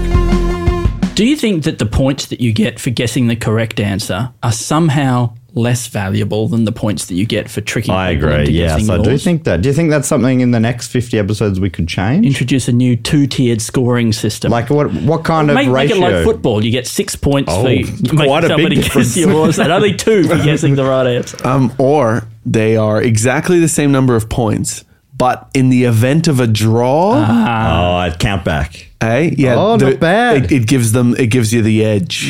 So we'll do it like the Brownlow used to be in the AFL, well, back in the VFL days, Yeah. where they do count back. The most three votes would get the win, even though that, to me, that makes no sense. So in the Brownlow, you get every game has three votes, two votes, and one vote. And the most best on grounds used to win. It would go, if you finish on the same amount of points, you'd get, you go over the top with the three votes. Yep. But that means that people who polled votes in more games Yes. Surely the, the players who polled in the top three in more games are better than the ones who were best on ground in less games, if you know what I mean? But yeah. but they don't have this system anymore. Is that Uh, no, correct? now they'll just give out So multiple. they haven't had awards. they haven't had this system for probably 30, In- 40 in years. my lifetime. Yeah, okay, right. but we're relitigating it right now on the podcast. I love your brain having voting systems from like non top tier. anyway, football. Non top tier, come on. Oh, VFL was the top tier. Yes, that was sorry. Well, you know, it was the state league that became the AFL. But Andy making fun of me was enough to probably get that into the post. Great. Yes. That's exciting. Because I was, as I was explaining it, I'm like, why have I started this? There should be more points as well for getting riffs into the bit after the closing Oh, credits. I don't mind that at all. also, after the post credits, you get another second scoring system that nobody's present for. Yeah. who who wa- who won the uh, the offcuts? Or in America, they would call it math. Math, yeah. Hmm. Way more Singular. efficient over there. Yeah. All right, so the score's off to one. oh no! Oh my god! Sorry, Yeah, I think I don't, Sandy I- Cohen, It doesn't. America's Dad.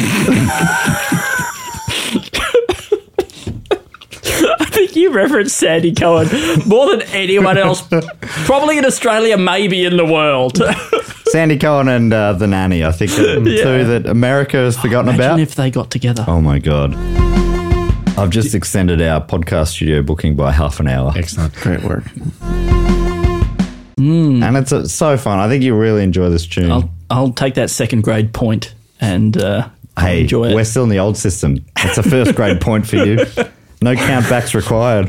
This will this is this will be like getting a grand slam in the pre-open era, though. They won't. That, people will look back on it and say, you know, you know, Rod Laver didn't really do. It wasn't as dominant as he appeared to be. It was the uh, butterfly clap that started the Yeah. tsunami. No, butterfly don't clap. Flap. Yeah, no, they, they flap. Not the flap, not the clap. but if you could get a butterfly to clap, I imagine that would ripple through history. you know? Yeah, you you ha- you have that in you. You attach importance to I, things. isn't Hmm. it weird? Did you put your No. hand in any of the holes? No, I didn't. That'd be nice. I think that would be one of the nicest. Oh, things. in the yeah, sorry, yes, the golf holes. golf holes. Yeah. oh my god! Oh, he's pitching tents forward. he, he's just not filling them with camping gear. Let's just say.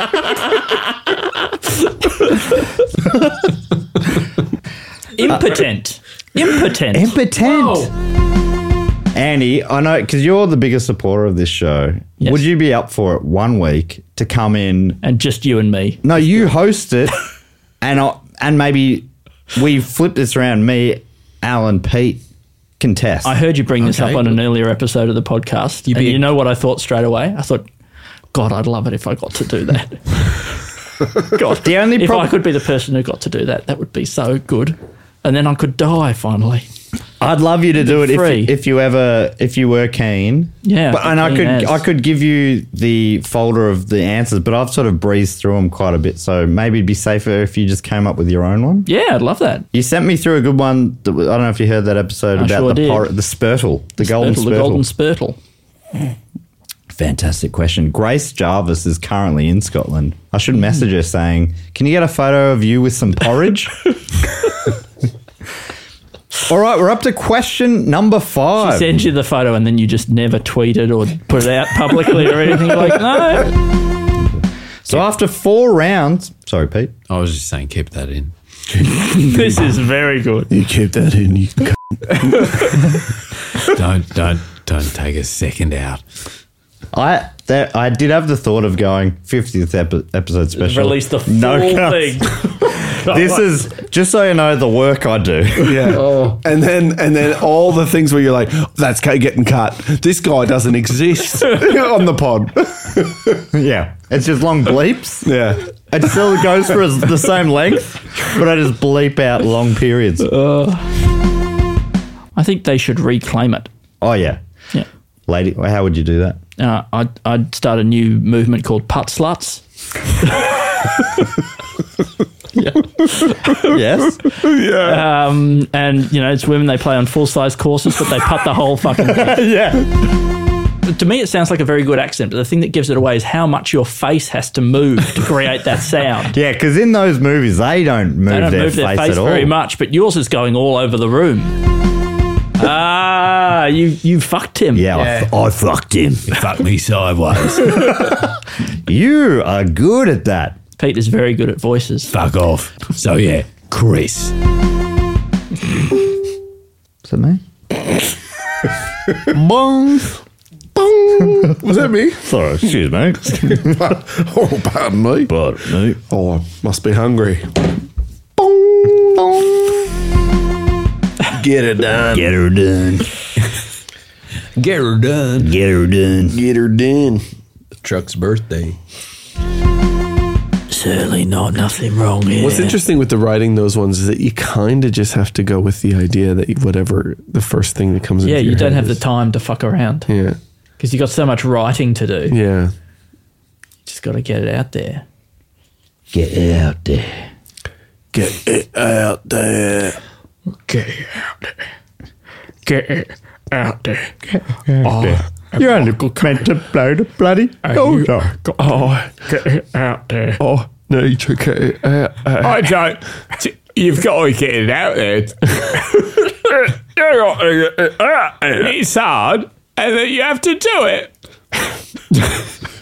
oh, I think it's a bit hard. It's in to start with, Oh, but then dude. you got to get it out there. Only at the bla bla door. This is Michael Caine oh, going through a tunnel. Only at the at the at the oh, oh. Hello, hello. Uh, oh. Eh, mate. Uh, oh, Ain. Uh, oh, oh, Ain. I can do Michael Ma- Caine going through a tunnel. Ma- Master Bruce. And slowly. Yeah, I, I, I, uh, I, I'm like, oh, oh. I think that's a great impression to master, and I think Pete has. Thank you. And Alistair, I think you're getting very close. But that also it feels like Al's done the opposite where from what we were talking about earlier, where he's only doing the first few letters of the words. Thank you. Thank you. I'm trying to be really consistent with my bits. I don't introduce new ideas. I just use the old ones and uh, perfect it. You just need to cut out all the consonants. Get rid of them all. And that's my Michael Caine. that is very good. Sorry. Sorry. That'll go post credits. All right, texting. Thanks, Jason. Jason. Jason. Statham. Jason Statham.